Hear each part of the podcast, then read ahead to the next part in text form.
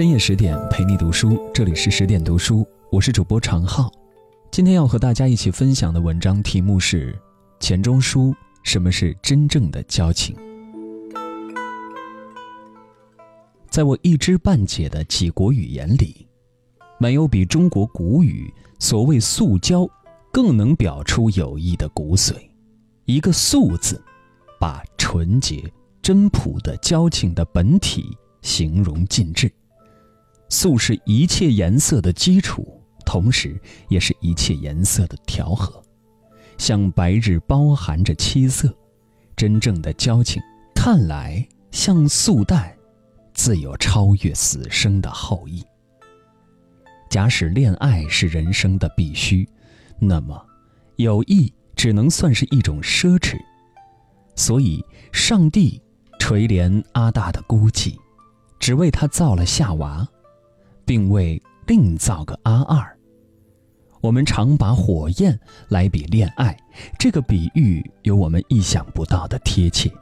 恋爱跟火同样的贪婪，同样的会蔓延，同样的残忍，消灭了监牢、结实的原料，把灰烬去换光明和热烈。像拜伦，像歌德，像缪塞，野火似的卷过了人生一世。一个个白色的、栗色的、棕色的、情妇的、血淋淋的红心、白心、黄心，都烧制成死灰，只算供给了燃料。情妇虽然要新的才有趣，朋友还让旧的好。时间对于友谊的腐蚀，好比水流过石子，反把它洗濯的光洁了。因为友谊不是尖利的需要，所以在好朋友间极少发生那厌倦的先驱，一种眼足的情绪，像我们吃完最后一道菜，放下刀叉，靠着椅背，准备叫侍者上咖啡时的感觉。还当然不可一概而论，看你有的。是什么朋友？西谚云：“急需或困乏时的朋友，才是真正的朋友，不免肤浅。我们有急需的时候，是最不需要朋友的时候。朋友有钱，我们需要他的钱；朋友有米，我们缺乏的是他的米。那时节，我们也许需要真正的朋友，不过我们真正的需要，并非朋友。”我们讲交情开面子，东借西挪，目的不在朋友本身，只是把友谊作为可利用的工具，顶方便的法门。常识最知情识趣的朋友，在我们穷极时，他的风趣，他的金袍，他的韵度，我们都无心欣赏了。两袖包着清风，一口咽着清水，而云倾听。良友轻谈，渴望饥渴，即清高到没人气的名士们，也未必能清苦如此。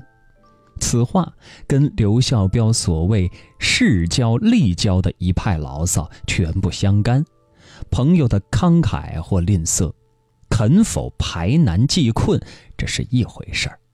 我们牢不可破的成见，以为我和某人既有朋友之分，我有困难，某人理当扶助，那是另一回事儿。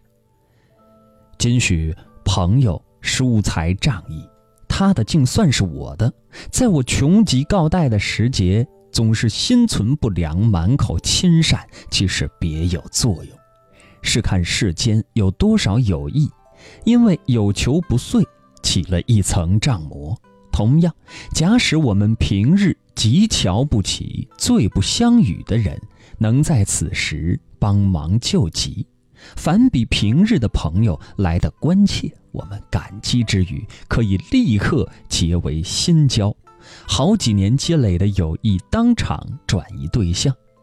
在困乏时的友谊是最不值钱了，不是最可以用钱。来固定价值了。我常感到，自《广绝交论》以下，关于友谊的诗文都不免对朋友希望太奢，批评太苛，只说做朋友的人的气量小，全不理会我们自己人穷眼孔小，只认得钱类的东西，不认得借未必有，有何必肯的朋友。古尔斯密的东方故事《阿三痛史》颇少人知。一八七七年出版的单行本，有一篇序文，中间说想创立一种友谊测量表，以朋友肯借给他的钱多少定友谊的高下。这种沾光揩油的友谊观，甚至雅人如张传山也未能免除。所以他要怨什么？是能容俗，犹嫌傲；交为通才，见不亲。广绝交论只代表我们骂了我们的势力朋友，我们还需要一篇反绝交论，带朋友来骂他们的势力朋友，就是我们自己。《水浒》里写宋江刺配江州，戴宗向他讨人情银子，宋江道：“人情人情，在人情愿。”真正至理名言，比刘孝标、张传山等的见识高出万倍。说也奇怪，这句有数道的话，偏出朱传火儿张衡所谓“不爱交情，只爱钱”，打家劫舍的强盗头子，这不免令人摇头叹息了。第一叹来，叹唯有强盗，反比士大夫辈明白道理。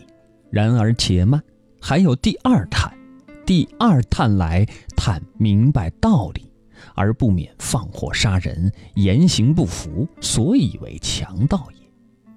从物质的周济说到精神的补助，我们便想到孔子质量多闻的益友。这个漂白的功利主义，无非说对于我们品性和知识有利益的人，不可不予结交。我的偏见，以为此等交情也不甚巩固。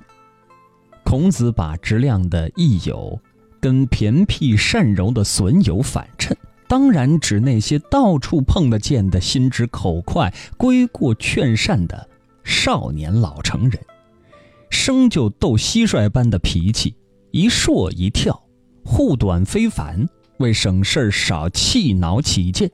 对于习惯闲事儿的善人们，总尽力维持着尊敬的距离。不过，每到冤家狭路免不了听教训的关头，最近涵养躬身，子路闻过则喜的境界，不是区区夸口颇能做到。听质量的益友规劝，你万不该良心发现，哭丧着脸。他看见你惶恐狐处的表情，便觉得你邪不胜正，长了不少气势，带骂带劝，说得你有口难辩，然后几句甜话拍肩告别，一路上欣然独笑，觉得替天行道，做了无量功德。反过来，你若一脸堆上浓笑，满口承认，他说你骂人，你便说像某某等辈，不但该骂。而且，该杀该剐，他说你刻毒，你就说岂止刻毒，还想下毒。那时候该他拉长了像烙铁熨过的脸，哭笑不得了。大凡最自负、心直口快、喜欢归过劝善的人，像我近年来所碰到的基督教善男信女，同时最受不起别人的规劝，因此。你不大看见质量的人彼此间会产生什么友谊，大约直心肠颇像几何学里的直线，两条平行了，永远不会结合。多闻的益友，也同样的靠不住。见闻多、己诵广的人，也许可充顾问，未必配做朋友，除非学问以外，他另有引人的魔力。德白洛斯批评伏尔泰道：“别人敬爱他，无非为他做的好诗，确乎他的诗做的不坏。不过我们只该爱他的诗，言外之意当然是我们不必爱他的人。”我去年听见一句话更为痛快：一位男朋友怂恿我为他跟一位女朋友撮合，生平未做媒人，好奇的想尝试一次。见到那位女朋友，声明来意。第一项先说那位男同学学问顶好，正待结合科学方法的述说第二项、第三项。那位姑娘清冷的笑道：“假使学问好，便该嫁他。大学文科老教授里有的是官夫。”这两个例子对于多文的益友也可应用。譬如看书，参考书材料最丰富，用处最大。然而极少有人认他为伴侣的赌。伊。德日记有个极妙的测试，他说：“关于有许多书，我们应当问这种书给什么人看；关于有许多人，我们应该问这种人能看什么书。”照此说法，多闻的益友就是专看参考书的人。多闻的人跟参考书往往同一命运。易经用过，仿佛挤干的柠檬，嚼之无味，弃之不足惜。这并不是说朋友对于你毫无益处，我不过解释，能给你身心利益的人未必就算朋友。朋友的益处不能这样拈斤不两的讲。真正的友谊的形成，并非由于双方有意的拉拢，带些偶然，带些不知不觉。在意识层底下，不知何年何月潜伏着一个有益的种子。一，看它在心里面透出了萌芽，在温暖固密春夜一般的潜意识里，忽然偷偷地钻进了一个外人。哦，原来就是他。真正有益的产物，只是一种渗透了你的身心的愉快。没有这种愉快，随你如何质量多闻，也不会有友谊。接触着你真正的朋友，感觉到这种愉快，你内心的比吝残忍自然会消失，无需说教似的劝导。你没有听过穷冬深夜壁炉烟囱里呼啸着的风声吗？像把你胸怀间的郁结体贴出来，吹荡到消散。然而，不留语言文字的痕迹，不受金石丝竹的束缚，百读不厌的黄山谷茶词说得最妙，恰如灯下故人，万里归来对影。口不能言，心下快活自省。以交友比吃茶可谓确当，存心要交益友的人，便不像中国古人的品茗，而颇像英国人下午的吃茶了。浓而苦的印度红茶，还要方糖、牛奶，外加面包、牛油、糕点，甚至香肠、肉饼子，干的、湿的，热闹的好比水陆道场，胡乱填满肚子完事儿。在我一知半解的几国语言里，没有比中国古语所谓“素交”。更能表出友谊的骨髓。一个“素”字，把纯洁真朴的交情的本体形容尽致。素是一切颜色的基础，同时也是一切颜色的调和。像白日包含着七色，真正的交情看来像素淡，自有超越死生的后裔。假使友谊不淡而腻，那就是恋爱或者柏拉图式的友情了。中国古人称夫妇为逆友，也是体贴入微的隽语。外国文里找不见的，所以真正的友谊是比精神或物质的援助更深微的关系。蒲伯对鲍林·白洛克的称谓极有珍重，极耐寻味。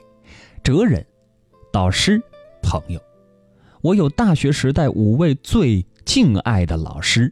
都像蒲伯所说，以哲人导师而更做朋友的这五位老师以及其他三四位好朋友，全对我有说不尽的恩德。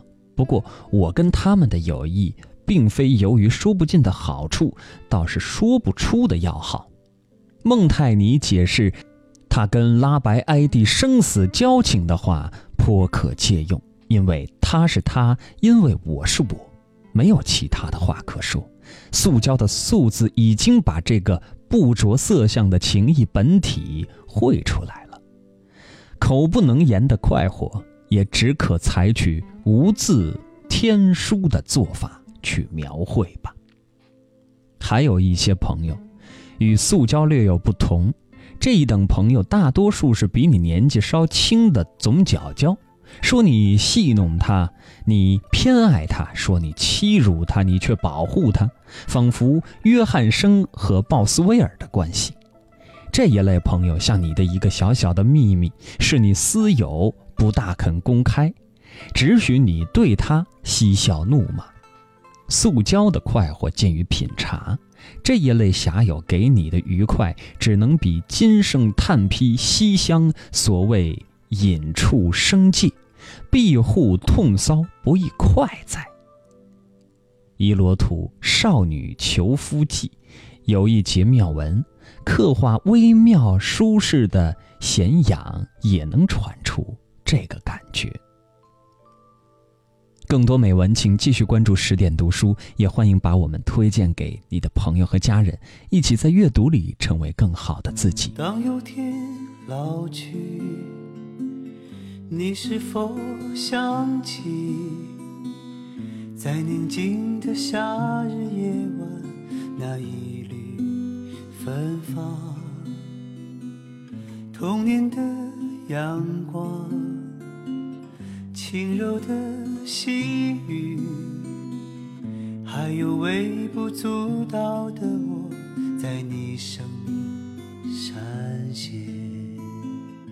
这匆忙的一生，化成几个瞬间，总在某个夜晚，悄悄来到我身边，在浩瀚的人。海，你曾飘向何处？就像两朵浪花，我们相遇后分开。